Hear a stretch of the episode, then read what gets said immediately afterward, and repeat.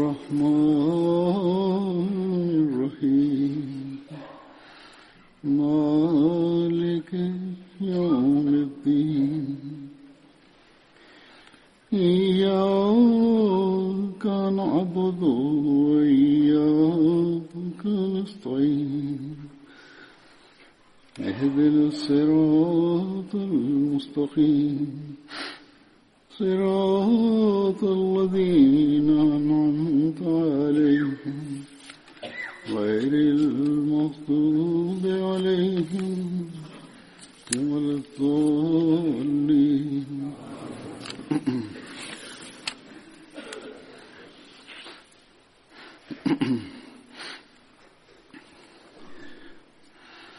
ഈ ദിവസങ്ങളിൽ ജമാഅത്തിൽ മുസ്ലിം മൗദ് ദിനവുമായി ബന്ധപ്പെട്ട് യോഗങ്ങൾ നടന്നുകൊണ്ടിരിക്കുകയാണ് അതായത് ഹദരത്ത് മസീഹ്മുദ് അലി ഇസ്ലാമിന് ഒരു വാഗ്ദത്ത പുത്രനെക്കുറിച്ചുള്ള സുവാർത്ത അടങ്ങിയ ആ പ്രവചനത്തെക്കുറിച്ച്.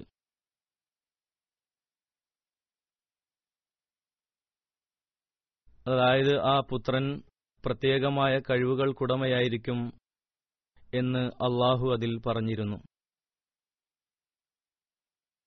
അവൻ ദീനിന്റെ സേവകനായിരിക്കും ദീർഘായുസ് പ്രാപിക്കുന്നതാണ്. ഹജറത്ത് മസീഹ്മുദ് അലൈഹി ഇസ്ലാത്തു വസ്ലാമിന്റെ മിഷൻ മുന്നോട്ട് കൊണ്ടുപോകുന്നതാണ്. ഈ പ്രവചനം ഇരുപത് ഫെബ്രുവരി ആയിരത്തി എണ്ണൂറ്റി എൺപത്തി ആറിലേതാണ് ഈ പ്രവചനം ഹജറത്ത് മസീഹ്മുദ് അലി ഇസ്ലാത്തു വസ്ലാമിന്റെ മേൽ അള്ളാഹുവിന്റെ സഹായത്തിന്റെയും അദ്ദേഹത്തിന്റെ സത്യതയുടെയും ഒരു വലിയ അടയാളമാണ്.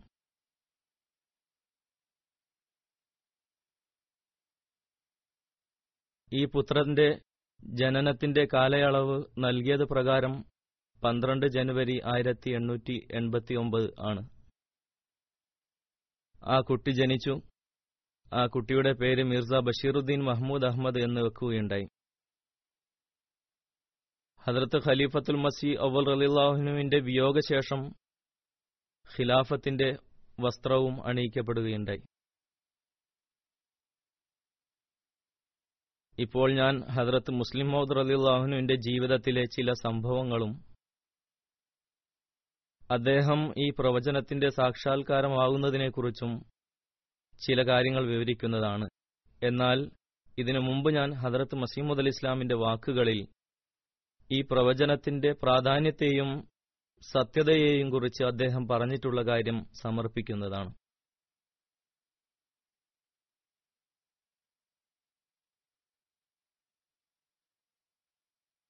ഈ പ്രവചനം വെറുമൊരു പുത്രന്റെ ജനനവുമായി ബന്ധപ്പെട്ട പ്രവചനമല്ല. മറിച്ച് ആത്മീയമായ ഒരു വിപ്ലവം സംജാതമാക്കാൻ പോകുന്ന മഹനീയ സ്ഥാനത്തിനർഹനായ ഒരു പുത്രനെക്കുറിച്ചുള്ള പ്രവചനമാകുന്നു. ഇതുമായി ബന്ധപ്പെട്ട് ഹജറത്ത് മസിഹമ്മദ് അലി ഇസ്ലാം ആക്ഷേപകർക്ക് നൽകിയ മറുപടി ഞാൻ നേരത്തെ പറഞ്ഞതുപോലെ അത് സമർപ്പിക്കുന്നതാണ്. അദ്ദേഹത്തിന്റെ വാക്കുകളിൽ തന്നെ അത് വായിക്കേണ്ടതാണ്.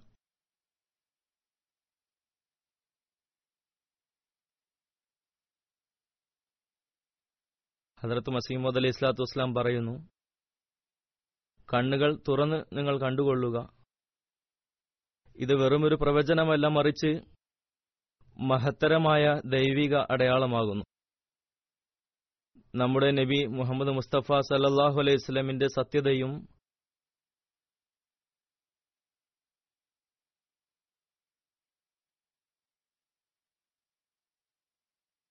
മഹനീയ സ്ഥാനവും വെളിപ്പെടുത്തുന്നതിനു വേണ്ടി പ്രകടമാക്കിയതാണിത്. യഥാർത്ഥത്തിൽ ഈ അടയാളം മരിച്ചവനെ ജീവിപ്പിക്കുന്നതിനേക്കാളും എത്രയോ മഹത്തരമായതാണ്. എത്രയോ ശ്രേഷ്ഠവും പരിപൂർണവുമാണ്. എന്തുകൊണ്ടെന്നാൽ മരിച്ചവനെ ജീവിപ്പിക്കുക എന്നതിന്റെ യാഥാർത്ഥ്യം അള്ളാഹുവിന്റെ മുമ്പാകെ ദുവാ ചെയ്ത് ഒരു ആത്മാവിനെ തിരിച്ചു ആവശ്യപ്പെടുക എന്നതാണ്. ഈ രീതിയിൽ മരിച്ചവരെ ജീവിപ്പിക്കുന്നതിനെക്കുറിച്ച് മസീഹിനെയും മറ്റു പ്രവാചകന്മാരെയും കുറിച്ച് ബൈബിളിൽ പറഞ്ഞിട്ടുണ്ട്. അതിന്റെ തെളിവുകളെക്കുറിച്ച് ആക്ഷേപകർക്ക് ഒരുപാട് പറയാനുണ്ട്. ഇങ്ങനെ ജീവിക്കുന്നവർ കുറച്ച് നിമിഷത്തേക്ക് മാത്രം ജീവിക്കുകയും വീണ്ടും തങ്ങളുടെ സ്നേഹിതരെ ദുഃഖത്തിലാഴ്ത്തിക്കൊണ്ട് ഈ ദുനിയാവ് വിട്ടകലുന്നു. അവർ ഈ ലോകത്തേക്ക് വീണ്ടും വന്നതുകൊണ്ട് ഇവിടെയുള്ളവർക്ക് ഒരു പ്രയോജനവുമുണ്ടായില്ല. അവർക്ക് തന്നെയും ആശ്വാസദായകമായില്ല.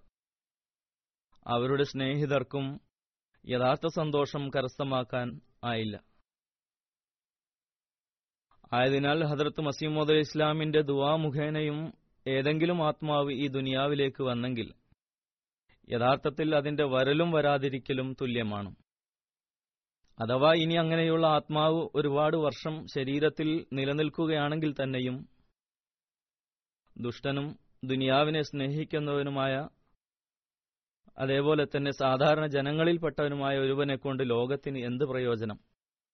എന്നാൽ ഇവിടെ അദ്ദേഹം പ്രവചനത്തെക്കുറിച്ച് പറയുകയാണ്. അതായത് ഇതിനു മുമ്പ് പ്രവാചകന്മാർ മരിച്ചവരെ ജീവിപ്പിച്ചിട്ടുണ്ടെങ്കിൽ അത് താൽക്കാലികം മാത്രമായിരുന്നു. അവർ സാധാരണക്കാരുമായിരുന്നു. എന്നാൽ ഹജറത്ത് മസീമുദ് ഇസ്ലാം പറയുന്നു ഇവിടെ അള്ളാഹുവിന്റെ അനുഗ്രഹത്താലും ഹദരത്ത് ഖാത്തമുൽ അംബിയ സല്ലാഹു അലൈഹി വസ്ലമിന്റെ ബർക്കത്ത് കൊണ്ടും അള്ളാഹു ഈ വിനീതന്റെ ദുവാ സ്വീകരിച്ചുകൊണ്ടും ആന്തരികവും ബാഹ്യവുമായ എല്ലാ ബർക്കത്തുകളും ഭൂമി മുഴുവനും വ്യാപിക്കുന്ന തരത്തിലുള്ള അനുഗ്രഹീതമായ ആത്മാവ് അയക്കുന്നതാണെന്ന വാഗ്ദാനമാണ് നൽകിയ. അതുകൊണ്ട് ഈ അടയാളം പ്രത്യക്ഷത്തിൽ മരിച്ചവരെ ജീവിപ്പിക്കുന്നതിന് തുല്യമായി തോന്നുമെങ്കിലും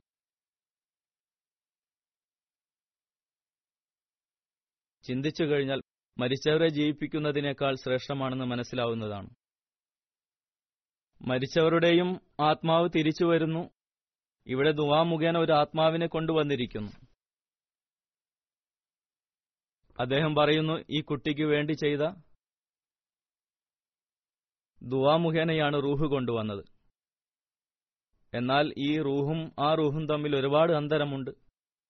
മുസ്ലിങ്ങളിൽ ഒളിഞ്ഞിരിക്കുന്ന മുർത്തദ്ദീങ്ങൾ നബി സല്ലല്ലാഹു അലൈഹി സ്വലമയുടെ ദൃഷ്ടാന്തങ്ങൾ കണ്ട് സന്തോഷിക്കുന്നില്ല. പകരം അവർക്ക് വലിയ ദുഃഖമുണ്ടാകുന്നു. അതായത് എന്തുകൊണ്ട് ഇങ്ങനെ സംഭവിച്ചില്ല? തബലീഗ റിസാലത്തിലാണ് അദ്ദേഹം ഇത് വിവരിച്ചത്. ഹദരത്ത് മസീമുദ് അലി ഇസ്ലാം പറഞ്ഞതുപോലെ സാധാരണ റൂഹല്ല ആവശ്യപ്പെട്ടത് മറിച്ച് ഒരടയാളമാണ് ആവശ്യപ്പെട്ടത്. അതിന്റെ മറുപടിയായിക്കൊണ്ട് അള്ളാഹു ഒരുപാട് പ്രത്യേകതൾക്കുടമയായ ഒരു പുത്രന്റെ ജനനത്തെക്കുറിച്ചുള്ള സുവാർത്ത നൽകുകയുണ്ടായി. ദീർഘായുസ് പ്രാപിക്കുന്നവനും വലിയ ബുദ്ധിശാലിയും കാര്യജ്ഞനുമായിരിക്കും പ്രതാപവും ഐശ്വര്യവുമുള്ളവനായിരിക്കും ജനങ്ങൾ അവനിൽ നിന്നും അനുഗ്രഹം കരസ്ഥമാക്കും ലൗകികവും ആത്മീയവുമായിട്ടുള്ള വിദ്യകളാൽ അവൻ നിറക്കപ്പെടും. കലാമുള്ള അഥവാ വിശുദ്ധ ഖുർആന്റെ അഗാധമായി ജ്ഞാനം നൽകപ്പെടുന്നതാണ്. അള്ളാഹുവിനാൽ നൽകപ്പെട്ട ജ്ഞാനം മുഖേന അള്ളാഹുവിന്റെ കലാമിന്റെ സ്ഥാനം ലോകത്തിന് മുമ്പാകെ പ്രകടമാക്കുന്ന തരത്തിൽ വിശുദ്ധ ഖുർആന്റെ മഹത്തരമായ രീതിയിൽ സേവനം ചെയ്യുവാനുള്ള തൗഫീക്ക് ലഭിക്കുന്നതാണ്. അവൻ ബന്ധനസ്ഥരുടെ മോചനത്തിന് കാരണമാവുകയും ചെയ്യും.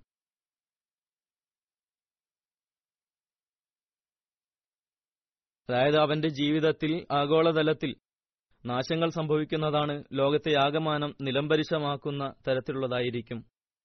ഭൂമിയുടെ കോണുകളിലെല്ലാം അവന്റെ കീർത്തി പ്രാപിക്കും. ഇനി നമ്മൾ മുസ്ലിം അള്ളാഹുവിന്റെ കാലഘട്ടത്തിലേക്ക് കണ്ണോടിക്കുകയാണെങ്കിൽ ഇത്തരത്തിലുള്ള ആഗോള നാശങ്ങൾ യുദ്ധങ്ങളുടെ രൂപത്തിലും വന്നു.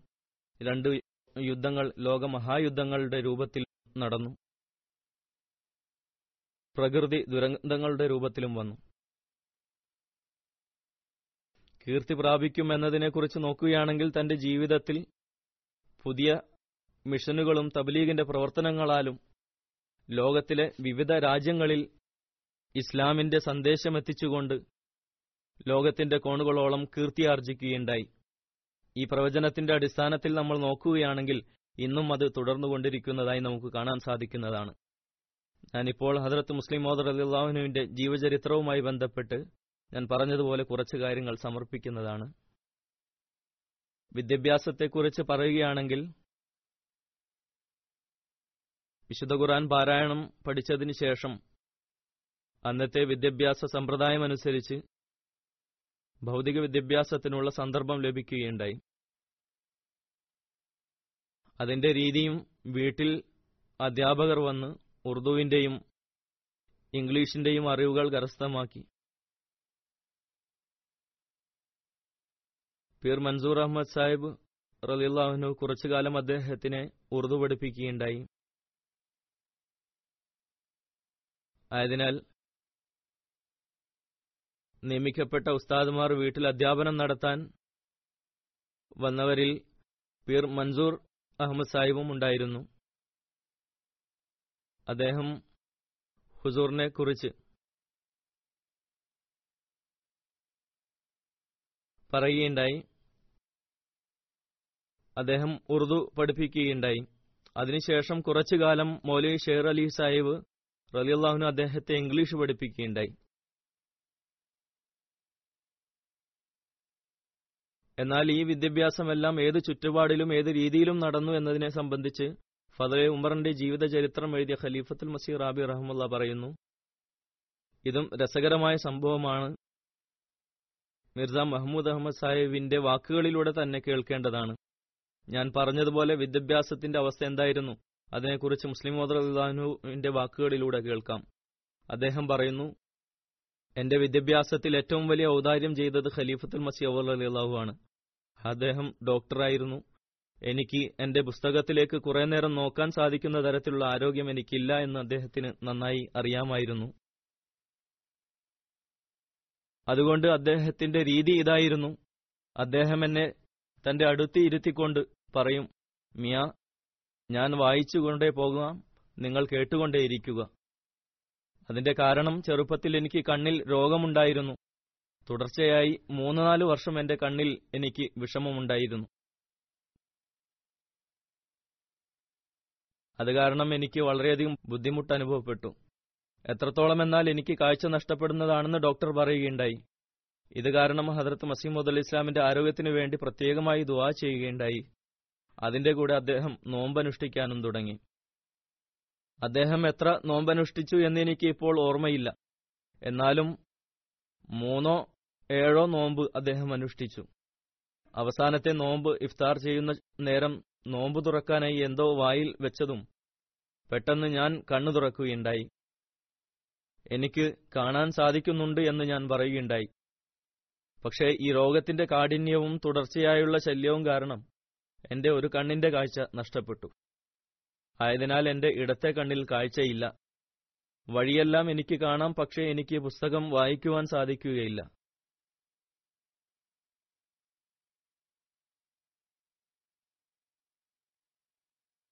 രണ്ടോ നാലോ അടി ദൂരത്തിൽ എനിക്ക് പരിചയമുള്ള ആരെങ്കിലും ഇരിക്കുകയാണെങ്കിൽ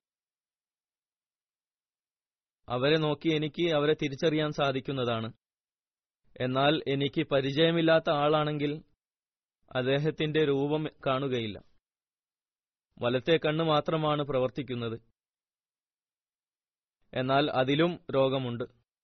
അതെത്ര കഠിനമാണെന്നാൽ ഒരുപാട് രാത്രികൾ ഞാൻ ഉറക്കമൊഴിച്ച് കഴിച്ചുകൂട്ടി. ഹജറത്ത് മസീമോദ് അലൈഹി ഇസ്ലാം എന്റെ ഉസ്താദുമാരോട് പഠിപ്പ് എന്റെ ഇഷ്ടത്തിനനുസരിച്ച് നടക്കട്ടെ എന്ന് പറഞ്ഞിരുന്നു. അവൻ എത്ര ആഗ്രഹിക്കുന്നുവോ അത്രയും പഠിച്ചുകൊള്ളട്ടെ പഠിച്ചില്ലെങ്കിൽ നിർബന്ധിക്കേണ്ടതില്ല. എന്തുകൊണ്ടെന്നാൽ ഇവന്റെ ആരോഗ്യം ഇവനെ പഠിക്കാൻ അനുവദിക്കുന്നില്ല. ഹജറത്ത് മസീമോദ് അലൈഹി സ്വലാം എന്നോട് വീണ്ടും വീണ്ടും ഇതുമാത്രമാണ് പറഞ്ഞിട്ടുള്ളത്. അതായത് ഖുർആന്റെ തർജമയും ബുഖാരിയും ഹജറത്ത് മൗലവി സാഹിബിൽ നിന്നും പഠിച്ചുകൊള്ളുക. ഹജറത്ത് മൗലാന നൂറുദ്ദീൻ സാഹിബ് റലി അള്ളാഹുനുഹു അദ്ദേഹത്തിൽ നിന്നും പഠിച്ചുകൊള്ളുക. അതുകൂടാതെ അദ്ദേഹം എന്നോട് വൈദ്യവും പഠിക്കാൻ പറഞ്ഞിരുന്നു. എന്തുകൊണ്ടെന്നാൽ പാരമ്പര്യമായി ഞങ്ങൾ വൈദ്യരായിരുന്നു. അദ്ദേഹം പറയുന്നു മാസ്റ്റർ ഫക്കീറുള്ള സാഹിബ് ഞങ്ങളുടെ കണക്ക് മാഷായിരുന്നു. സ്കൂളിൽ ഞങ്ങൾക്ക് മനസ്സിലാകുന്നതിന് വേണ്ടി അദ്ദേഹം ചോദ്യങ്ങൾക്കുള്ള മറുപടികൾ ബോർഡിൽ എഴുതാറുണ്ടായിരുന്നു. എന്നാൽ എന്റെ കണ്ണിന്റെ ദൗർബല്യത കാരണത്താൽ എനിക്ക് അതൊന്നും കാണാൻ സാധിച്ചിരുന്നില്ല. ബോർഡ് എത്ര ദൂരത്തിലായിരുന്നുവോ അവിടേക്ക് എന്റെ ദൃഷ്ടി എത്തുമായിരുന്നില്ല. അത് മാത്രമല്ല ഒരുപാട് നേരം എനിക്ക് ബോർഡിലേക്ക് നോക്കിയിരിക്കുവാനും സാധിക്കുമായിരുന്നില്ല. എന്റെ കണ്ണ് തളർന്നു പോവുമായിരുന്നു ഇത് കാരണം ക്ലാസ്സിൽ ഇരിക്കുന്നതും എനിക്ക് അനാവശ്യമായി തോന്നാൻ തുടങ്ങി. താൽപ്പര്യമുണ്ടായാൽ പോവുകയും ഇല്ല എങ്കിൽ പോവാതിരിക്കുകയും ചെയ്തു. മാസ്റ്റർ ഫക്കീറുല്ല സാഹിബ് ഒരിക്കൽ ഹജറത്ത് മസീമുദ് അലൈഹി ഇസ്ലാമിന്റെ അടുക്കൽ വന്ന് പരാതി പറഞ്ഞു. ഹുജൂർ ഇവനൊന്നും പഠിക്കുന്നില്ല ചിലപ്പോൾ മദ്രസയിൽ വരും ചിലപ്പോൾ വരില്ല. എനിക്ക് ഓർമ്മയുണ്ട് മാസ്റ്റർ സാഹിബ് ഹജറത്ത് മസീമുദ് അലൈഹി ഇസ്ലാമിന്റെ അടുക്കൽ വന്നുകൊണ്ട് പരാതി പറഞ്ഞപ്പോൾ ഞാൻ ഭയം കാരണത്താൽ ഒളിച്ചിരിക്കുകയുണ്ടായി. ഹജറത്ത് മസീമുദ് അലൈഹി ഇസ്ലാത്തു വസ്ലാമിന് എത്ര അതൃപ്തി ഉണ്ടാകുമെന്ന് എനിക്ക് അറിയുമായിരുന്നില്ല. എന്നാൽ ഹദ്രത്ത് മസീമോദ് അലൈഹി ഇസ്ലാത്തു വസ്ലാം ഈ വാക്കുകൾ കേട്ടപ്പോൾ അദ്ദേഹം പറഞ്ഞു മാസ്റ്റർ സാഹിബ് താങ്കൾക്ക് വളരെയധികം നന്ദിയുണ്ട്. താങ്കൾ വളരെയധികം കരുണ കാണിക്കുന്നു. ഈ കുട്ടികളെ ശ്രദ്ധിക്കുന്നു. ഇടക്കിടക്ക് ഇവൻ മദ്രസയിൽ പോകുന്നുണ്ട് എന്ന് താങ്കൾ പറഞ്ഞത് കേട്ട് എനിക്ക് വളരെ സന്തോഷം തോന്നുന്നു. അത് വളരെയധികം നല്ല കാര്യമാണ്. ചില സമയങ്ങളിലെങ്കിലും അവൻ പോകുന്നുണ്ട് എന്നത്. എന്നാൽ അവൻ പഠിക്കുവാൻ സാധിക്കുന്ന തരത്തിലുള്ള ആരോഗ്യമില്ല. എന്നാണ് ഞാൻ കരുതുന്നത്. പിന്നീട് ഹദർത്ത് മസീമുദ് അലി ഇസ്ലാം ചിരിച്ചുകൊണ്ട് പറഞ്ഞു അവനെക്കൊണ്ട് നമുക്ക് ഗോതമ്പിന്റെയും പരിപ്പിന്റെയും കട തുടങ്ങാനൊന്നുമില്ലല്ലോ അവനെ കണക്ക് പഠിക്കേണ്ട ആവശ്യവുമില്ല. കണക്ക് അവന് അറിഞ്ഞാലും ഇല്ലെങ്കിലും കുഴപ്പമില്ല. പിന്നീട് പറഞ്ഞു നബിസലല്ലാഹു അലൈഹി സ്വലമയ്ക്കും സ്വഹാബാക്കൾക്കും എന്ത് കണക്കാണ് അറിഞ്ഞിരുന്നത്? അഥവാ ഇവൻ മദ്രസയിൽ പോകുന്നുണ്ടെങ്കിൽ അത് വളരെ നല്ല കാര്യമാണ്. എന്നാൽ അവൻ പോകുന്നില്ലെങ്കിൽ അവനെ നിർബന്ധിക്കേണ്ടതില്ല. ഇത് കേട്ട് മാസ്റ്റർ സാഹിബ് തിരിച്ചു നടക്കുകയുണ്ടായി. മൃദുവായ ഈ സമീപനം ഞാൻ വീണ്ടും മുതലെടുക്കുകയുണ്ടായി. മദ്രസയിൽ പോകുന്നത് തന്നെ ഞാൻ നിർത്തി. ചിലപ്പോൾ മാസത്തിൽ ഏതെങ്കിലും ഒരു ദിവസം പോകുമായിരുന്നു. ചുരുക്കത്തിൽ ഈ രീതിയിലായിരുന്നു എന്റെ വിദ്യാഭ്യാസം. യഥാർത്ഥത്തിൽ ഞാൻ നിർബന്ധിതനായിരുന്നു. കാരണം ചെറുപ്പത്തിൽ എനിക്ക് കണ്ണിലെ ബുദ്ധിമുട്ട് കൂടാതെ കരളിനും അസുഖം ബാധിച്ചിരുന്നു. കരളിന്റെ ചികിത്സയ്ക്ക് വേണ്ടി ആറുമാസത്തോളം ഉഴുന്നുപരിപ്പിന്റെ വെള്ളവും ചീരവെള്ളവും നൽകാറുണ്ടായിരുന്നു. ഇതിന്റെ കൂടെ പ്ലീഹയും വലുതാവാൻ തുടങ്ങി. അത് കാരണം അതിന്റെ സ്ഥാനത്ത് മസാജ് ചെയ്യാനും തുടങ്ങി. കഴുത്തിലും മസാജ് ചെയ്യാൻ തുടങ്ങി. കാരണം എനിക്ക് ടോൺസിൽസിന്റെ ബുദ്ധിമുട്ടുണ്ടായിരുന്നു. ചുരുക്കത്തിൽ കണ്ണിലെ അസുഖവും കരളിലെ അസുഖവും പ്ലീഹ വലുതാവലും അതിന്റെ കൂടെ പനിയുടെ ആരംഭവും അത് ആറുമാസങ്ങളോളം നിലനിൽക്കലും. അതേപോലെ തന്നെ ഇവൻ എത്ര പഠിക്കാൻ ആഗ്രഹിക്കുന്നുവോ അത്രയും പഠിച്ചുകൊള്ളട്ടെ എന്ന മുതിർന്നവരുടെ തീരുമാനങ്ങളിൽ നിന്നും വിദ്യാഭ്യാസത്തിന്റെ നിലവാരം എന്താണെന്ന് എല്ലാവർക്കും ഊഹിക്കാവുന്നതാണ്. ഒരിക്കൽ പറയുന്നു ഒരിക്കൽ ഞങ്ങളുടെ പിതാമോഹൻ ഹദറത്ത് മീർ നാസിർ നവാബ് സാഹിബ് റലിയുല്ലാഹുൻഹു എന്റെ ഉറുദുവിന്റെ പരീക്ഷ എടുത്തു. ഹദ്രത്ത് മുസ്ലിം അള്ളാഹുൻ എഴുതുന്നു ഞാൻ ഇപ്പോഴും മോശമായിട്ടാണ് എഴുതുന്നത്. അതായത് എന്റെ കയ്യക്ഷരം നല്ലതായിരുന്നില്ല വളരെ മോശമാണ്. എന്നാൽ ആ കാലത്ത് എത്രത്തോളം മോശമായിരുന്നു എന്നാൽ ഞാൻ എഴുതിയത് എന്താണെന്ന് വായിക്കുവാൻ സാധിക്കുമായിരുന്നില്ല. അദ്ദേഹം വളരെയധികം പരിശ്രമിച്ചു. ഞാൻ എന്താണ് എഴുതിയതെന്നും മനസ്സിലാക്കാൻ എന്നാൽ അദ്ദേഹത്തിന് ഒന്നും മനസ്സിലായില്ല. അദ്ദേഹം എഴുതുന്നു എന്റെ മക്കളിൽ പലരുടെയും കയ്യക്ഷരം എന്നെക്കാളും നല്ലതാണ്. എന്റെ എഴുത്ത് തന്റെ മകൾ അമത്തു റഷീദിനെ കുറിച്ച് പറയുകയാണ്. അവരുടെ എഴുത്തുമായി സാമ്യതയുള്ളതാണ്. അവരുടെ എഴുത്ത് എങ്ങനെയുള്ളതാണെന്നാൽ അവർ തന്നെ അവരുടെ എഴുത്ത് എന്താണെന്ന് വായിച്ചു പറയുകയാണെങ്കിൽ സമ്മാനം നിശ്ചയിക്കുമായിരുന്നു. പറയുന്നു ഇതേ അവസ്ഥയിലായിരുന്നു അന്ന് എന്റേതും. അതായത് ചില സമയത്ത് എനിക്ക് എന്റെ എഴുത്ത് തന്നെ വായിക്കാൻ സാധിക്കുമായിരുന്നില്ല. പറയുന്നു മീർ സാഹിബ് പേപ്പർ നോക്കിയപ്പോൾ ആവേശത്തിലായി ഇത് കൈക്ക് സ്വാധീനമില്ലാത്തവർ എഴുതുന്നത് പോലെയാണ് എന്ന് അദ്ദേഹം പറഞ്ഞു. അദ്ദേഹത്തിന്റെ ദേഷ്യം കാരണത്താൽ പെട്ടെന്ന് അദ്ദേഹം ഹദ്രത്ത് മസീമുദ് അലൈഹി ഇസ്ലാമിന്റെ അടുക്കലെത്തി. ഞാൻ അപ്പോൾ വീട്ടിൽ തന്നെ ഉണ്ടായിരുന്നു. ഞങ്ങൾ ആദ്യമേ അദ്ദേഹത്തെ ഭയപ്പെട്ടിരുന്നു. ദേഷ്യപ്രകൃതക്കാരനായിരുന്നു ഹദ്രത്ത് മസീമോദ് അലി ഇസ്ലാമിന്റെ അടുക്കൽ പരാതിയുമായി എത്തിയപ്പോൾ ഭയം വീണ്ടും അധികരിച്ചു. ഇനി എന്താണ് സംഭവിക്കുന്നത് എന്ന് അറിയില്ലായിരുന്നു. പറയുന്നു മീർസാഹിബ് വന്നു ഹദ്രത്ത് മസീമോദ് അലി ഇസ്ലാമിനോട് പറഞ്ഞു മഹമ്മൂദിന്റെ വിദ്യാഭ്യാസത്തിലേക്ക് താങ്കൾക്ക് ഒരു ശ്രദ്ധയുമില്ല. ഞാൻ ഇവന്റെ ഉറുദുവിന്റെ പരീക്ഷ എടുത്തു താങ്കൾ ഇവന്റെ പേപ്പർ ഒന്ന് നോക്കുക. വളരെ മോശം കയ്യക്ഷരമാണ് ആർക്കും ഇത് വായിക്കാൻ സാധിക്കില്ല. ഇതേ ആവശ്യത്തിൽ അദ്ദേഹം ഹദർത്ത് മസീമുദ് അലി ഇസ്ലാമിനോട് പറഞ്ഞു താങ്കൾ ഒരു ശ്രദ്ധയും കാണിക്കുന്നില്ല. കുട്ടിയുടെ ആയുസ് നശിക്കുകയാണ്. ഹദർത്ത് മസീമോദ് അലി ഇസ്ലാത്തു വസ്ലാം മീർ സാഹിബിന്റെ ഈ ആവേശം കണ്ടപ്പോൾ പറഞ്ഞു ഹദ്രത്ത് മൗലവി സാഹിബിനെ വിളിക്കുക. അദ്ദേഹം പറയുന്നു മസീമോദ് അലി ഇസ്ലാം എന്തെങ്കിലും ബുദ്ധിമുട്ട് വന്നാൽ എപ്പോഴും ഹദർത്ത് ഖലീഫത്തുൽ മസി അവൽ അലി അള്ളാഹുവിനെ വിളിക്കുമായിരുന്നു. ഹദർത്ത് ഖലീഫത്തുൽ മസീർ അവൽ അലി അള്ളാഹുനുഹീന് എന്നോട് ഭയങ്കരമായ സ്നേഹമായിരുന്നു. അദ്ദേഹം വന്നു. സാധാരണ പോലെ കണ്ണുകൾ താഴ്ത്തി ഒരു ഭാഗത്തേക്ക് മാറി നിന്നു. ഹദർത്ത് മസീമുദ് അലി ഇസ്ലാം അദ്ദേഹത്തോട് പറഞ്ഞു മൗലവി സാഹിബ് ഞാൻ താങ്കളെ വിളിപ്പിച്ചത് മീർ സാഹിബ് പറയുന്നു മഹ്മൂദ് എഴുതിയത് വായിക്കാൻ സാധിക്കുന്നില്ല. ഇവന്റെ ഒരു പരീക്ഷ എടുക്കാൻ ഞാൻ ആഗ്രഹിക്കുന്നു. ഇത് പറഞ്ഞുകൊണ്ട് ഹദ്രത്ത് മസീമുദ് അലൈഹി ഇസ്ലാത്തു വസ്ലാം ഒരു കടലാസും പേനയും എടുത്ത് രണ്ടു മൂന്ന് വരികളിൽ ഒരു വാചകം എഴുതി എന്നിട്ട് പറഞ്ഞു ഇത് പകർത്തുക.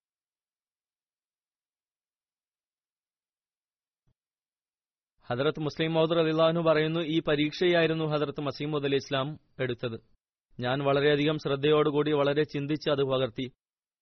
ഒന്ന് വാചകം നീണ്ടതായിരുന്നില്ല. രണ്ടാമത് എനിക്ക് പകർത്തിയാൽ മാത്രം മതിയായിരുന്നു. പകർത്തുന്നത് വളരെ എളുപ്പമായിരുന്നു കാരണം മുമ്പിൽ യഥാർത്ഥ എഴുത്തുണ്ടായിരുന്നു പിന്നെ ഞാൻ വളരെ സാവധാനത്തിൽ പകർത്തി അലിഫും ബായുമൊക്കെ വളരെ ശ്രദ്ധയോടെ എഴുതി. ഹജറത്ത് മസീമുദ് അലി ഇസ്ലാം അത് കണ്ടപ്പോൾ പറഞ്ഞു എനിക്ക് മീർ സാഹിബിന്റെ വാക്ക് കേട്ടപ്പോൾ വളരെ പരിഭ്രമം തോന്നി. എന്നാൽ ഇവന്റെ എഴുത്ത് എന്റെ എഴുത്ത് പോലെയാണ്. ഹദ്രത്ത് ഖലീഫ അവൽ റലിയാഹുനു ആദ്യമേ എന്നെ സഹായിക്കുമായിരുന്നു. പറഞ്ഞു മീർ സാഹിബിന് വെറുതെ ആവേശം വന്നതാണ്. ഇവന്റെ എഴുത്ത് വളരെ നല്ലതാണ്. ഹദ്രത്ത് ഖലീഫത്തുൽ മസി അവൽ റലിയാഹുൻഹു എപ്പോഴും പറയുമായിരുന്നു മിയ താങ്കളുടെ ആരോഗ്യം ഒറ്റയ്ക്ക് പഠിക്കുവാൻ അനുവദിക്കുകയില്ല. എന്റെ അടുക്കൽ വന്നുകൊള്ളുക. ഞാൻ വായിച്ചുകൊണ്ടിരിക്കാം നിങ്ങൾ കേട്ടുകൊണ്ടിരിക്കുക. അങ്ങനെ അദ്ദേഹം എന്നെ ആദ്യം ഖുറാൻ പഠിപ്പിച്ചു പിന്നീട് ബുഹാരി പഠിപ്പിച്ചു. സാവധാനത്തിൽ എന്നെ പഠിപ്പിക്കുകയല്ല ചെയ്തത് മറിച്ച് അദ്ദേഹം ഖുറാൻ വായിക്കുകയും കൂടെ അതിന്റെ അർത്ഥം വായിക്കൂ. നിർബന്ധമായും പറയേണ്ട എന്തെങ്കിലും ഉണ്ടെങ്കിൽ പറഞ്ഞു തരുമായിരുന്നു. ഇല്ലെങ്കിൽ പെട്ടെന്ന് പെട്ടെന്ന് പഠിപ്പിക്കുമായിരുന്നു. മൂന്ന് മാസം കൊണ്ട് മുഴുവൻ ഖുർആാനും എന്നെ പഠിപ്പിക്കുകയുണ്ടായി. അതിനുശേഷം കുറച്ച് കാലതാമസം നേരിട്ടു. ഹദ്രത്ത് മസീമുദ് അലി ഇസ്ലാമിന്റെ വഫാത്തിന് ശേഷം ഖലീഫ അവൽ അലി അള്ളാഹു എന്നോട് വീണ്ടും പറഞ്ഞു മിയ എന്നിൽ നിന്നും ബുഖാരി മുഴുവൻ പഠിച്ചുകൊള്ളുക. ഹദ്രത്ത് മസീമുദ് അലി ഇസ്ലാം എന്നോട് പറയാറുണ്ടായിരുന്നു മൊലി സാഹിബിൽ നിന്നും ഖുറാനും ബുഖാരിയും പഠിച്ചുകൊള്ളുക. അതുകൊണ്ട് ഹദർത്ത് മസീമുദ് അലി ഇസ്ലാമിന്റെ കാലഘട്ടത്തിൽ തന്നെ ഖുറാനും ഹദീസും പഠിച്ചു. കുറച്ചു കാലം താമസം നേരിട്ടെങ്കിലും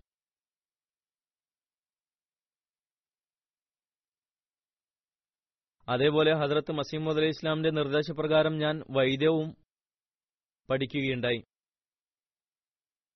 വൈദ്യത്തിന്റെ പാഠങ്ങൾ ഞാനും മീർ ഇസ്ഹാഖ് സാഹിബും ഒരേ ദിവസമാണ് ആരംഭിച്ചത്. അദ്ദേഹം പറയുന്നു മീർ സാഹിബിന്റെ ഒരു തമാശയുണ്ട്. അത് ഞങ്ങളുടെ വീട്ടിൽ വളരെയധികം പ്രചരിച്ചിട്ടുള്ളതാണ്. അതായത് ആദ്യത്തെ ദിവസത്തെ പാഠങ്ങൾ രണ്ടുപേരും പഠിച്ചതിന് ശേഷം രണ്ടാമത്തെ ദിവസം മീർ സാഹിബ് തന്റെ മാതാവിനോട് പറഞ്ഞു ഉമ്മ എന്നെ അതിരാവിലെ എഴുന്നേൽപ്പിക്കണം. കാരണം മൊലൈ സാഹിബ് വളരെ വൈകിയാണ് വൈദ്യശാലയിൽ വരുന്നത്. ഞാൻ ആദ്യം തന്നെ അവിടെ ചെന്ന് രോഗികൾക്ക് മരുന്ന് എഴുതി കൊടുക്കുന്നതാണ്. വൈദ്യപഠനം ആരംഭിച്ചിട്ട് ഒരു ദിവസമേ ആയിട്ടുണ്ടായിരുന്നുള്ളൂ. ചുരുക്കത്തിൽ ഞാൻ അദ്ദേഹത്തിൽ നിന്നും വൈദ്യവും പഠിച്ചു. ഖുർആന്റെ വ്യാഖ്യാനവും ഖുർആന്റെ വ്യാഖ്യാനം അദ്ദേഹം രണ്ടു മാസം കൊണ്ട് പൂർത്തിയാക്കി.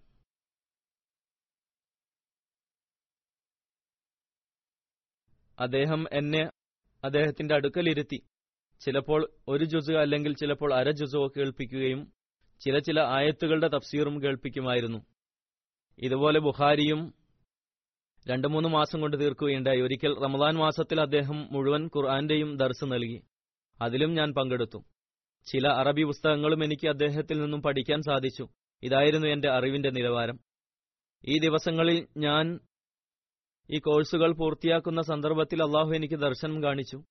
അദ്ദേഹത്തിന്റെ അഭിവൃദ്ധിയെക്കുറിച്ചുള്ളതായിരുന്നു.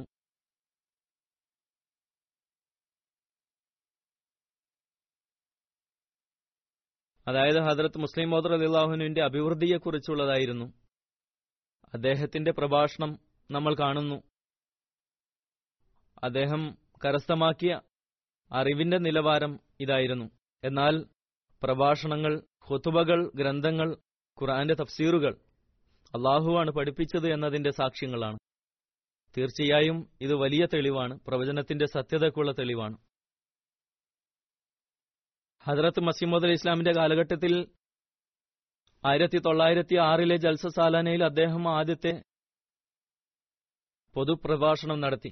ആ പ്രഭാഷണത്തിലെ അറിവിന്റെയും ജ്ഞാനത്തിന്റെയും പ്രഭാവം കേൾക്കുന്നവരിൽ എന്തായിരുന്നു എന്നും അവരുടെ അവസ്ഥ എന്തായിരുന്നുവെന്നും ഹജറത്ത് മസീമദ് അലി ഇസ്ലാമിന്റെ മഹാനായ സഹാബിയും പ്രശസ്തനായ കവിയുമായിരുന്ന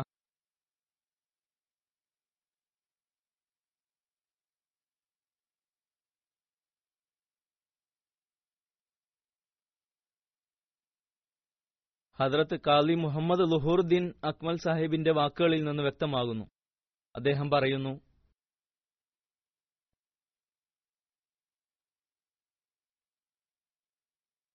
നുപുവത്താകുന്ന കോട്ടയുടെ പ്രകാശിത നക്ഷത്രം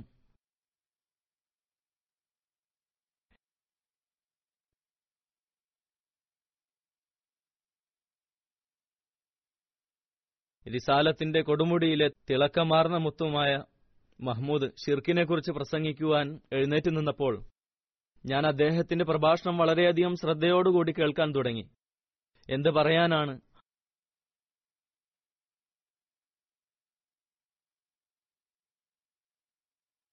അസാമാന്യ പാടവം നിറഞ്ഞ് കവിഞ്ഞൊഴുകുകയായിരുന്നു. തീർച്ചയായും ഇത്ര ചെറുപ്രായത്തിൽ സുദൃഢമായ ചിന്താഗതി അത്ഭുത ദൃഷ്ടാന്തം തന്നെയാണ്. എന്റെ അഭിപ്രായത്തിൽ ഇതും ഹദ്രത്ത് മസീമുദ് ഇസ്ലാമിന്റെ സത്യതക്കുള്ള തെളിവാണ്. മസിഹിയത്തിന്റെ പ്രഭാവത്താൽ തർബിയത്ത് ലഭിച്ച ആ മൂല്യരത്നം എത്രമാത്രം പരിപൂർണമായ സ്ഥാനമാണ് കരസ്ഥമാക്കിയിരിക്കുന്നത് എന്നത് പ്രകടമായിരുന്നു. അദ്ദേഹം ആത്മീയതയുടെ പരിപൂർണതയെക്കുറിച്ച് അതുല്യമായ രീതിയിൽ ചർച്ച ചെയ്തു. ആ കാലഘട്ടത്തിലെ ദീനി പ്രവർത്തനങ്ങളും ആവേശവും ഭൗതികവും ആത്മീയവുമായ വളർച്ചയും പ്രവചനത്തിൽ പറഞ്ഞ അവൻ പെട്ടെന്ന് പെട്ടെന്ന് വളർച്ച പ്രാപിക്കും എന്നതിന്റെ സാക്ഷാത്കാരവും അദ്ദേഹം തന്നെയാണ് എന്നതിന് തെളിവാണ്. ഹദർത്ത് മസീമോദ് അലി ഇസ്ലാമും ദീനി ആവേശം അനുഭവിച്ചിരുന്നു. ഒരു സന്ദർഭത്തിൽ ഹദർത്ത് മസീമോദ് അലി ഇസ്ലാം പറഞ്ഞു മിയ മഹമ്മൂദിൽ ദീനിന് വേണ്ടി വളരെയധികം ആവേശമാണുള്ളത്. ഞാൻ പലപ്പോഴും അവനു വേണ്ടി പ്രത്യേകമായി ദുവാ ചെയ്യാറുണ്ട്. ഇത് ഹദർത്ത് മസീമുദ് ഇസ്ലാമിന്റെ വാക്കുകളാണ്. തീർച്ചയായും ഈ ദുവാ ചെയ്തത് അല്ലെങ്കിൽ ചെയ്തിട്ടുണ്ടാകാം. സുവാർത്ത അറിയിച്ച മകൻ ഇത് തന്നെയാവാൻ വേണ്ടിയായിരിക്കണം. അവന്റെ മേൽ നിന്റെ ഫതിലിന്റെ മഴ വർഷിപ്പിക്കുന്നത് വർദ്ധിപ്പിക്കണമേ. എല്ലാ സുവാർത്തകളും ഇവനിൽ പൂർത്തിയാക്കുന്നതിനും വേണ്ടി. ഹദർത്ത് മിർദ താഹിർ അഹമ്മദ് ചരിത്രം എഴുതിയൽ ഒരിടത്ത് പറയുന്നു ഖലീഫത്തുൽ മസീർ റാബി റഹ്മുല്ല ഖലീഫത്തുൽ മസീഹ് സാനി റലിള്ളാഹുവിന്റെ വഫാത്തിന് ശേഷം എഴുതുന്നു. ഒന്നാം ഖിലാഫത്തിന്റെ ആരംഭത്തിൽ അദ്ദേഹത്തിന് പത്തൊമ്പത് വയസ്സായിരുന്നു. ഖലീഫത്തുൽ മസി അവൽ അലിയാന്റെ വിയോഗ സമയത്ത് അദ്ദേഹം തന്റെ ആയുസിന്റെ ഇരുപത്താറാം വർഷത്തിലേക്ക് പ്രവേശിച്ചിരുന്നു. ഈ പ്രാരംഭഘട്ടത്തിലും അദ്ദേഹത്തിന്റെ പ്രഭാഷണങ്ങളുടെയും ലിഖിതങ്ങളുടെയും ചില മാതൃകകൾ സമർപ്പിക്കുന്നതാണ്.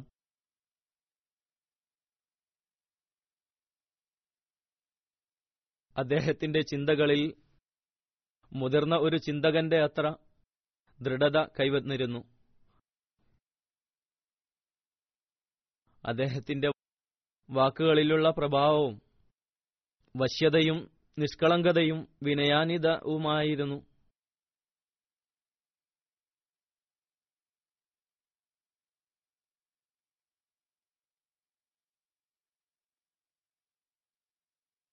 വാക്കുകൾ അഭിനയം തീണ്ടിയിട്ടില്ലാത്തതും എഴുത്ത് സങ്കീർണതകളില്ലാത്തതും പ്രഭാഷണത്തിൽ പ്രകൃതിയ ഒരു ഒഴുക്കുമുണ്ടായിരുന്നു.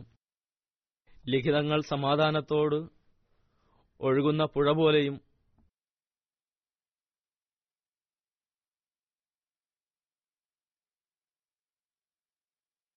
രണ്ടും ഖുർആാനിക അറിവുകളും ജ്ഞാനങ്ങളും കൊണ്ട് നിറഞ്ഞതും ബുദ്ധിയുടെയും ഹൃദയത്തിന്റെയും ദാഹം അകറ്റുന്നതുമായിരുന്നു.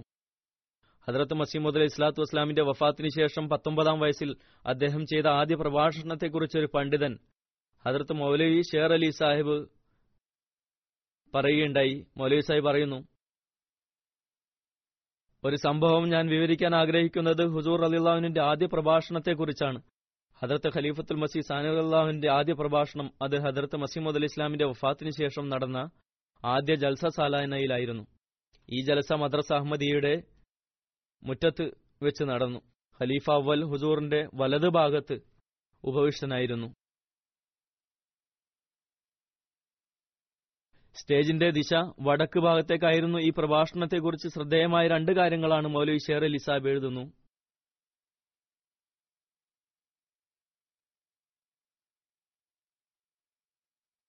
ഒന്നാമതായി അസാധാരണമായ ഒരു കാര്യം ആ സമയത്ത് അദ്ദേഹത്തിന്റെ ശബ്ദവും രീതിയും പ്രഭാഷണ ശൈലിയും ഹദ്രത്ത് മസീമദ് അലൈഹി ഇസ്ലാമിന്റെ ശബ്ദവും പ്രഭാഷണ ശൈലിയും വളരെയധികം സാമ്യതകളുണ്ടായിരുന്നു.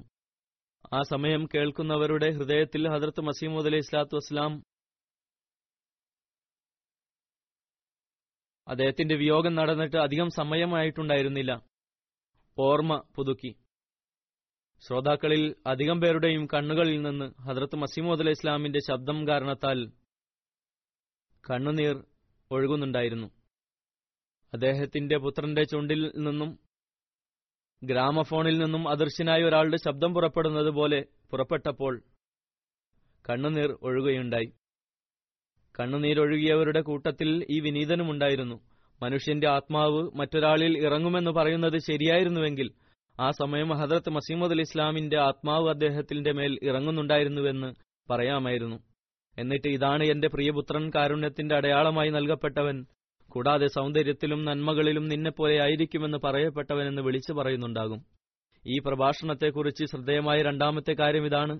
അതായത് പ്രഭാഷണം കഴിഞ്ഞപ്പോൾ ഹദ്രത്ത് ഖലീഫത്തുൽ മസി അവർ അലിള്ളാഹുനു ജീവിതം മുഴുവനും ഖുറാനെക്കുറിച്ച് ചിന്തിക്കുന്നതിൽ ചെലവഴിക്കുകയും ആത്മാവിന്റെ ഭക്ഷണം പോലും ഖുറാനായി തീർന്ന അദ്ദേഹം പറഞ്ഞു മിയാ ഖുറാന്റെ അനേകം ആയത്തുകൾക്ക് നൽകിയ തഫ്സീറുകൾ എനിക്ക് പുതിയതായിരുന്നു. മൗലവി സാഹിബ് എഴുതുന്നത് ജമാഅത്തിന് മുമ്പാകെ അദ്ദേഹം ചെയ്ത ആദ്യത്തെ പ്രഭാഷണമായിരുന്നു.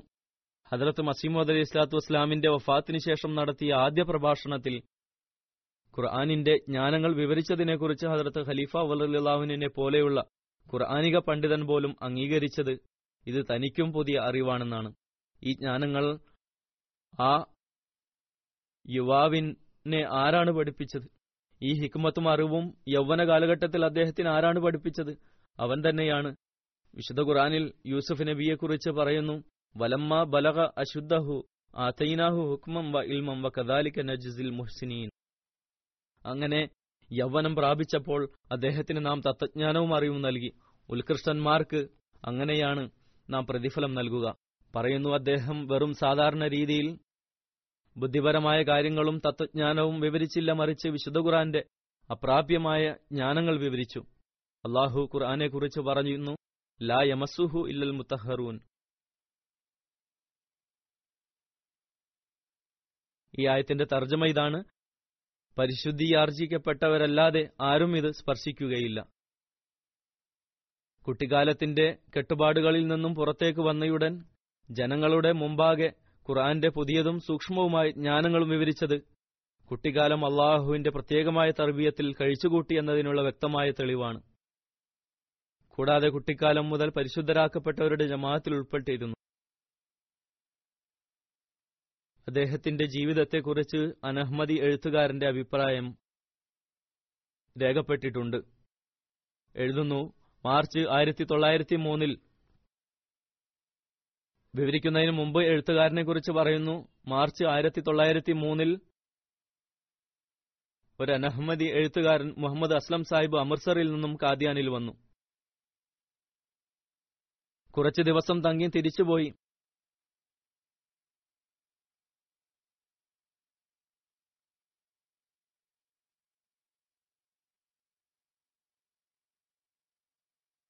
അദ്ദേഹം വളരെ അടുത്തുനിന്ന് ജമാഅത്തിനെ കുറിച്ച് പഠിച്ചതിന് ശേഷം വിശദമായി തന്റെ അഭിപ്രായം രേഖപ്പെടുത്തി.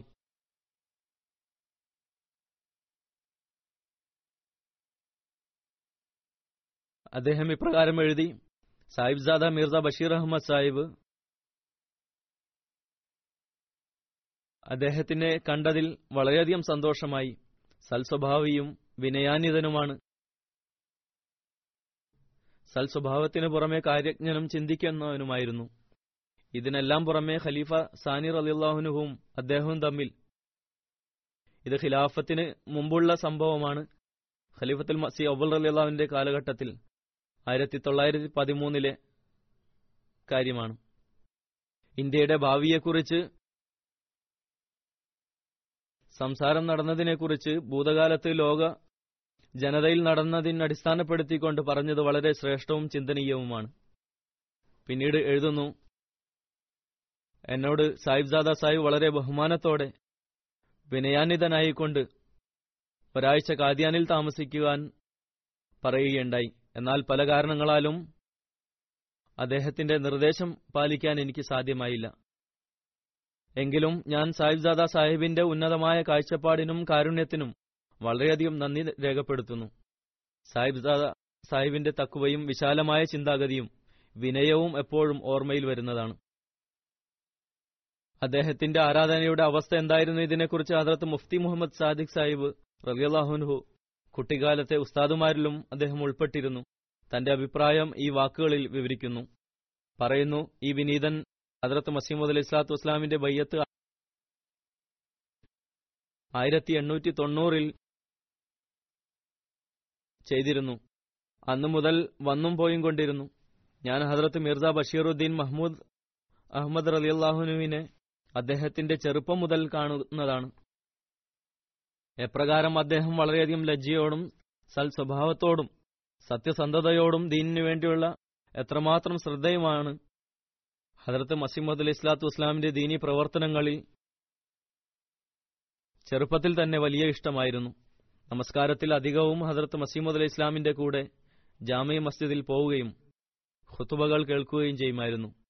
ഒരിക്കൽ പറയുന്നു ഒരിക്കൽ എനിക്ക് ഓർമ്മയുണ്ട് ഹുസൂർ റലില്ലാഹുൻഹു അദ്ദേഹത്തിന് പത്ത് വയസ്സുള്ളപ്പോൾ അദ്ദേഹം മസീമദ് അലി ഇസ്ലാമിന്റെ കൂടെ അക്സയിൽ നമസ്കാരത്തിലായിരുന്നു. സുജൂദിൽ ഒരുപാട് കരയുന്നുണ്ടായിരുന്നു. ചെറുപ്പം മുതൽ പ്രകൃതത്തിൽ അള്ളാഹുവിനോടും അവന്റെ മുർസലീങ്ങളോടും പ്രത്യേകമായ സ്നേഹബന്ധമായിരുന്നു ഉണ്ടായിരുന്നത്. പിന്നീട് ഒരു സംഭവം കൂടിയുണ്ട്.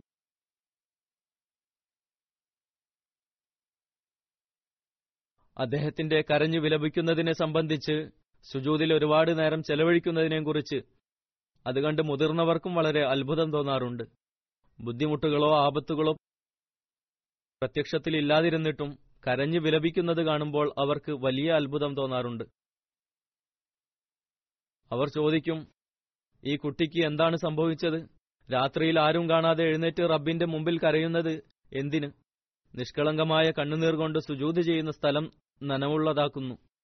ഹജറത്ത് മിർസ താഹിർ അഹമ്മദ് സാഹിബ് ചരിത്രം എഴുതിയപ്പോൾ റഹ്മുല്ല അദ്ദേഹം എഴുതുന്നു ഇതേ അത്ഭുതം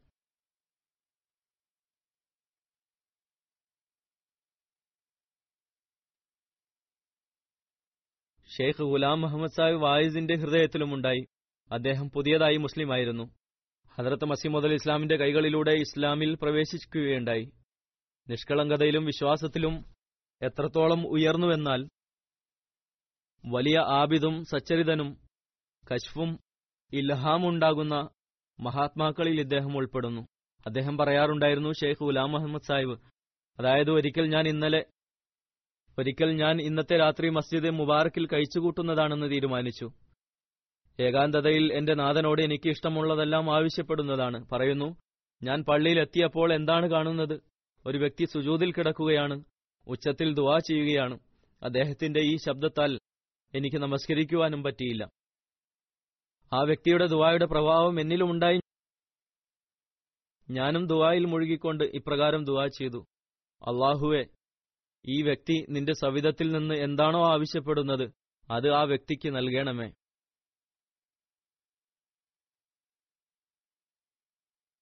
ആ വ്യക്തി സുജൂതിൽ നിന്നും തല ഉയർത്തിയാൽ ആരാണെന്ന് മനസ്സിലാക്കാൻ ഞാൻ നിന്ന് നിന്ന് തളർന്നുപോയി. എനിക്ക് എത്ര മുമ്പ് അദ്ദേഹം വന്നു എനി എന്ന് പറയാൻ സാധ്യമല്ല. അദ്ദേഹം തല ഉയർത്തിയപ്പോൾ കണ്ടത് അദ്ദേഹം മിർസ മുഹമ്മദ് സാഹിബ് ആയിരുന്നു. ഞാൻ അസ്സലാമു അലൈക്കും പറഞ്ഞു കൈകൊടുത്തിട്ട് ചോദിച്ചു മിയ ഇന്ന് അള്ളാഹുവിനോട് എന്തെല്ലാമാണ് ആവശ്യപ്പെട്ടത്? അപ്പോൾ അദ്ദേഹം പറഞ്ഞു ഞാൻ ഇത്രമാത്രമാണ് ചോദിച്ചത്. അള്ളാഹുവെ എനിക്ക് എന്റെ കണ്ണുകൾ കൊണ്ട് ഇസ്ലാമിനെ ജീവിപ്പിച്ചു കാണിക്കുക. ഇത് പറഞ്ഞുകൊണ്ട് അദ്ദേഹം അകത്തുപോയി ഇസ്ലാമിന്റെ വിജയത്തിന്റെ സുദിനം കാണുന്നതിന് അനിയന്ത്രിതമായ ആഗ്രഹം. പ്രാരംഭഘട്ടത്തിൽ അദ്ദേഹത്തിന്റെ ഹൃദയത്തിലുണ്ടാവുകയും പിന്നീട് ആ പ്രാരംഭഘട്ടത്തിൽ തന്നെ ഫലം നൽകാനും തുടങ്ങി. യുവത്വത്തിൽ തന്നെ അള്ളാഹു ഖിലാഫത്തിന്റെ വസ്ത്രം അണിയിക്കുകയുണ്ടായി. ഹജ്രത് സാഹിബ് സാദ മിർസ മഹമ്മൂദ് അഹമ്മദ് സാഹിബ് റലിഹു തഷ്ഹീസുൽ അസഹാനിൽ തന്റെ ഒരു ദുവായെക്കുറിച്ച് പരാമർശിച്ചിട്ടുണ്ട്. ആയിരത്തി തൊള്ളായിരത്തി ഒമ്പതിൽ അദ്ദേഹം ഒരു ലേഖനം എഴുതുകയുണ്ടായി. ആ ലേഖനത്തിൽ റമലാനെക്കുറിച്ച് പരാമർശിച്ചുകൊണ്ട് അദ്ദേഹം എഴുതി ഞാൻ തഷ്ഹീസുൽ അസ്ഹാൻ എന്ന മാഗസിൻ വേണ്ടി മേശയിൽ നിന്നും ഒരു ലേഖനം തെരഞ്ഞപ്പോൾ ഒരു കടലാസ് കിട്ടി. അത് ഞാൻ കഴിഞ്ഞ റമദാനിൽ ചെയ്ത എന്റെ ഒരു ദുവാ ആയിരുന്നു. ഈ ദുവാ ചെയ്തപ്പോൾ ജമാഅത്തിലെ അംഗങ്ങളെയും ഇതിലേക്ക് അവരുടെ ശ്രദ്ധ തിരിക്കണമെന്ന് എന്റെ മനസ്സിൽ ശക്തമായ ഒരു തോന്നലുണ്ടായി. ആരുടെ ദുവാ സ്വീകരിക്കപ്പെടുമെന്നോ അള്ളാഹുവിന്റെ ഫതിൽ എപ്പോൾ നമ്മുടെ ജമാഅത്തിന്റെ മേൽ പ്രത്യേകമായ രീതിയിൽ വർഷിക്കുമെന്നോ എനിക്കറിയുമായിരുന്നില്ല. എന്റെ ഹൃദയവേദന പ്രകടമാക്കാൻ ഇവിടെ എഴുതാൻ ഞാൻ ആഗ്രഹിക്കുന്നു. ഇത് മുഖേന സൽപ്രകൃതക്കാരായവരുടെ ഹൃദയത്തിൽ ആവേശമുണ്ടാവുകയും തന്റെ നാഥന്റെ മുമ്പിൽ തങ്ങൾക്ക് വേണ്ടിയും ജമാഅത്തിനു വേണ്ടിയും ദുവാ ചെയ്യുമാറാകട്ടെ. ഇത് തന്നെയാണ് എന്റെ യഥാർത്ഥ ലക്ഷ്യവും. അല്ലയോ എന്റെ യജമാനനെ. അല്ലയോ എന്റെ യജമാനനെ. സർവശക്തനായ അള്ളാഹുവെ എന്റെ സ്നേഹിത എന്റെ മാർഗദർശിയെ ആകാശഭൂമികളെ സൃഷ്ടിച്ചവനെ വെള്ളത്തെയും വായുവിനെയും ചലിപ്പിക്കുന്നവനെ ആദം മുതൽ ഈസ വരെ ലക്ഷക്കണക്കിന് ഹിദായത്ത് നൽകുന്നവരെയും കോടിക്കണക്കിന് മാർഗദർശികളെയും അയച്ചവനെ മുഹമ്മദ് നബി സലല്ലാഹു അലൈഹി പോലെ മഹൽ സ്ഥാനമുള്ള പ്രവാചകനെ അയച്ച ഏറ്റവും വലിയവനായ അള്ളാഹുവെ നബി സലല്ലാഹു അലൈഹി സ്വലമയുടെ ദാസന്മാരിൽ നിന്ന് മസീഹിനെ പോലെയുള്ള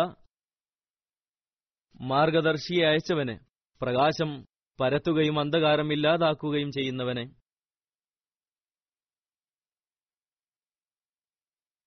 നിന്റെ സവിധത്തിൽ തീർച്ചയായും. നിന്ദിതനായ ദാസൻ കുനിയുകയും വിനയാന്വിതനാവുകയും ചെയ്യുന്നു.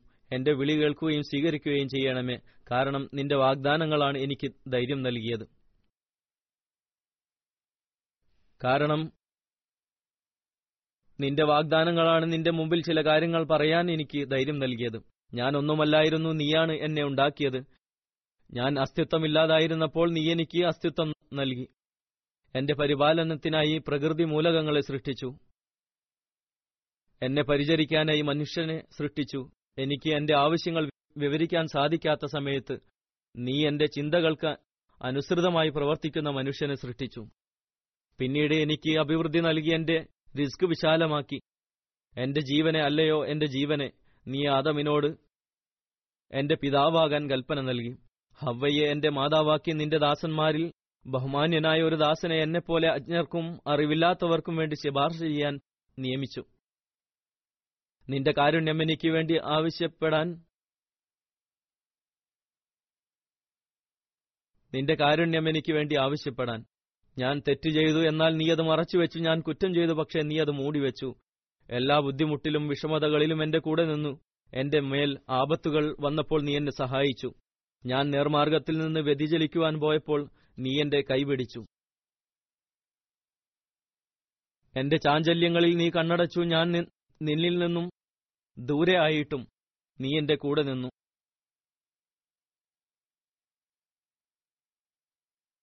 ഞാൻ നിന്റെ നാമം വിസ്മരിച്ചപ്പോൾ നീ എന്നെ ഓർമ്മിച്ചു. മാതാപിതാക്കളും ബന്ധുമിത്രാദികളും നിസ്സഹായരാവുന്ന നേരം നീ നിന്റെ ശക്തിപ്രഭാവത്തിന്റെ കൈകൾ എന്നെ കാണിച്ചു തരുകയും എന്നെ സഹായിക്കുകയും ചെയ്തു. ഞാൻ ദുഃഖിതനായപ്പോൾ നീ എന്നെ സന്തോഷിപ്പിച്ചു. ഞാൻ നിരാശനായപ്പോൾ നീ എന്നെ സമാധാനിപ്പിച്ചു. ഞാൻ കരഞ്ഞപ്പോൾ നീ എന്നെ ചിരിപ്പിച്ചു. നീ എന്നോട് വാഗ്ദാനങ്ങൾ ചെയ്യുകയും പൂർത്തീകരിക്കുകയും ചെയ്തു. നീ ചെയ്തിട്ടുള്ള വാഗ്ദാനങ്ങൾ ഒരിക്കലും പൂർത്തീകരിക്കാതിരുന്നിട്ടില്ല. ഞാനും നിന്നോട് വാഗ്ദാനങ്ങൾ ചെയ്തു എന്നാൽ ലംഘിച്ചു. നീ അത് കാര്യമാക്കിയില്ല. എന്നെക്കാളും വലിയ പാപി ഉണ്ടെന്നും ഉണ്ടാകുമെന്നും ഞാൻ കരുതുന്നില്ല. എന്നെപ്പോലെ കാരുണ്യത്തിന് അർഹനായ പാപിയും ഉണ്ടെന്ന് ഞാൻ കരുതുന്നില്ല. നിന്നോളം ഭക്തവത്സലനായവനെ എന്റെ സങ്കല്പത്തിൽ പോലും എനിക്ക് നിന്നോളം ഭക്തവത്സലനായവനെ എനിക്ക് സങ്കല്പിക്കുവാൻ പോലും ആവില്ല. അള്ളാഹുവിനോട് പറയുകയാണ് നിന്നോളം ഭക്തവത്സലനായവനെ എനിക്ക് ചിന്തിക്കുവാൻ പോലും സാധിക്കുന്നില്ല. ഞാൻ നിന്റെ മുമ്പിൽ വന്ന് കരഞ്ഞു വിലപിച്ചപ്പോൾ എന്റെ ശബ്ദം കേൾക്കുകയും സ്വീകരിക്കുകയും ചെയ്തു. വിലപിച്ചുകൊണ്ടുള്ള എന്റെ ദുവാകൾ സ്വീകരിക്കപ്പെടാത്തതായി എനിക്കറിവില്ല. അള്ളാഹുവെ ഹൃദയവേദനയാലും സത്യമായ ആവേശത്താലും ഞാൻ നിന്റെ മുമ്പാകെ വീണ്ടും വീണുകൊണ്ട് സുജൂത് ചെയ്തുകൊണ്ട് പറയുകയാണ് നീ എന്റെ ദുവാകൾ കേൾക്കുകയും എന്റെ അർത്ഥനകൾ കേൾക്കുകയും ചെയ്യണമേ. പരിശുദ്ധനായ അള്ളാഹു എന്റെ ജനത നശിച്ചുകൊണ്ടിരിക്കുകയാണ്. നാശത്തിൽ നിന്ന് രക്ഷിച്ചാലും ഹൃദയവും നെഞ്ചകവും വൃത്തിയില്ലാതെ അഹമ്മദികൾ എന്ന് വിളിക്കപ്പെട്ടവരുമായി എനിക്ക് എന്ത് ബന്ധം? നിന്റെ സ്നേഹത്തിൽ അവർ ലയിക്കുന്നില്ലെങ്കിൽ അവരുമായി എനിക്ക് എന്ത് ബന്ധം?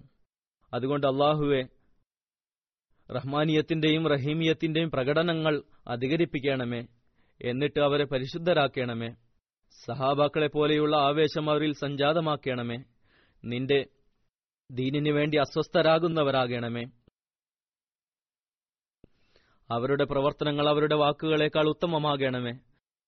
അവർ നിന്റെ ഇഷ്ടപ്പെട്ട മുഖത്തിനു മുമ്പിൽ ത്യാഗം വരിക്കുന്നവരാകണമേ. നബി സല്ലല്ലാഹു അലൈഹി വസല്ലമയെ അഗാധമായി സ്നേഹിക്കുന്നവരാകണമേ. നിന്റെ മസീഹിന്റെ ദുവാകൾ അവരുടെ മേൽ പൂർത്തീകരിക്കണമേ. അദ്ദേഹത്തിന്റെ പരിശുദ്ധവും സത്യവുമായ അധ്യാപനങ്ങൾ അവരുടെ ഹൃദയത്തിൽ രൂഢമൂലമാക്കണമേ. അള്ളാഹു എന്റെ ജനതയെ എല്ലാ പരീക്ഷണങ്ങളിൽ നിന്നും വിഷമതകളിൽ നിന്നും രക്ഷിക്കണമേ. പലതരത്തിലുള്ള മുസീബത്തുകളിൽ നിന്നും അവരെ രക്ഷിക്കണമേ അവരിൽ നിന്ന് വലിയ വലിയ മഹാത്മാക്കളെ സൃഷ്ടിക്കണമേ. നീ ഇഷ്ടപ്പെടുന്ന ഒരു ജനതയായി ഇവർ മാറണമേ. നീ നിനക്ക് വേണ്ടി പ്രത്യേകപ്പെടുത്തിയ ഒരു സമൂഹമായി ഇവരെ മാറ്റണമേ.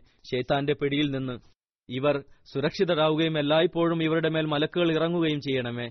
ദീനിലും ദുനിയാവിലും അവരെ അനുഗ്രഹിക്കണമേ. ആമീൻ. സും ആമീൻ. യാ റബ്ബലാലമീൻ ഞാൻ പറഞ്ഞതുപോലെ ഈ ദുവ ആയിരത്തി തൊള്ളായിരത്തി ഒമ്പതിലേതാണ് ഖിലാഫത്തിന്റെ സമയത്ത് ഇരുപത് വയസ്സായിരുന്നു. ആ സമയത്ത് ദീനിനു വേണ്ടിയും സമൂഹത്തിനു വേണ്ടിയും ഹൃദയത്തിൽ ഒരു വേദനയായിരുന്നു. അള്ളാഹു അദ്ദേഹത്തിന്റെ മേൽ ആയിരം ആയിരം റഹ്മത്തുകൾ വർഷിക്കുമാറാകട്ടെ. നബി സല്ലാഹു അലൈഹി സ്വലമിയുടെ ദീൻ പ്രചരിപ്പിക്കുന്നതിനും അദ്ദേഹത്തിന്റെ സത്യവാനായ ദാസനെയും മസീഹും മഹദിയുടെയും ലക്ഷ്യങ്ങൾ പൂർത്തീകരിക്കുന്നതിന് രാത്രി പകലും ഒന്നാക്കിക്കൊണ്ട് തന്റെ വാഗ്ദാനങ്ങൾ പൂർത്തീകരിച്ചുകൊണ്ട് അള്ളാഹുവിന്റെ സന്നിധിയിൽ ഹാജരായി. അള്ളാഹു നമുക്ക് അദ്ദേഹത്തിന്റെ വേദനാ നിർഭരമായ ഈ ദുവാ മനസ്സിലാക്കാനും ചെയ്യാനും അഹമ്മദിയായതിന്റെ ലക്ഷ്യം പൂർത്തീകരിക്കാനും തൗഫീഖ് നൽകി അനുഗ്രഹിക്കുമാറാകട്ടെ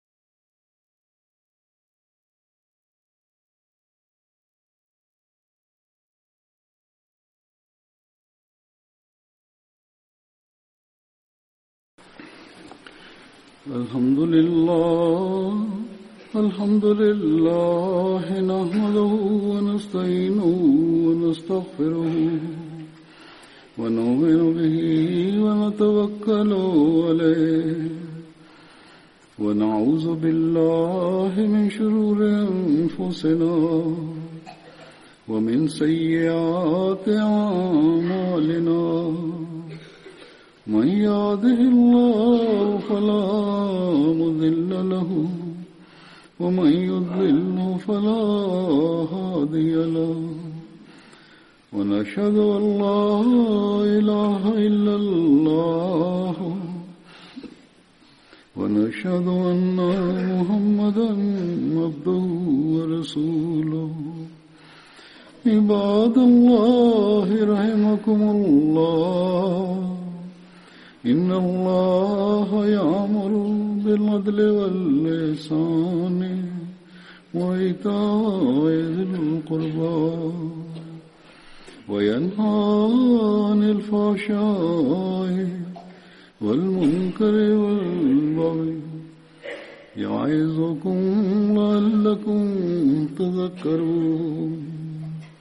اذكروا الله يذكركم وادعوه يستجب لكم ولذكر الله أكبر.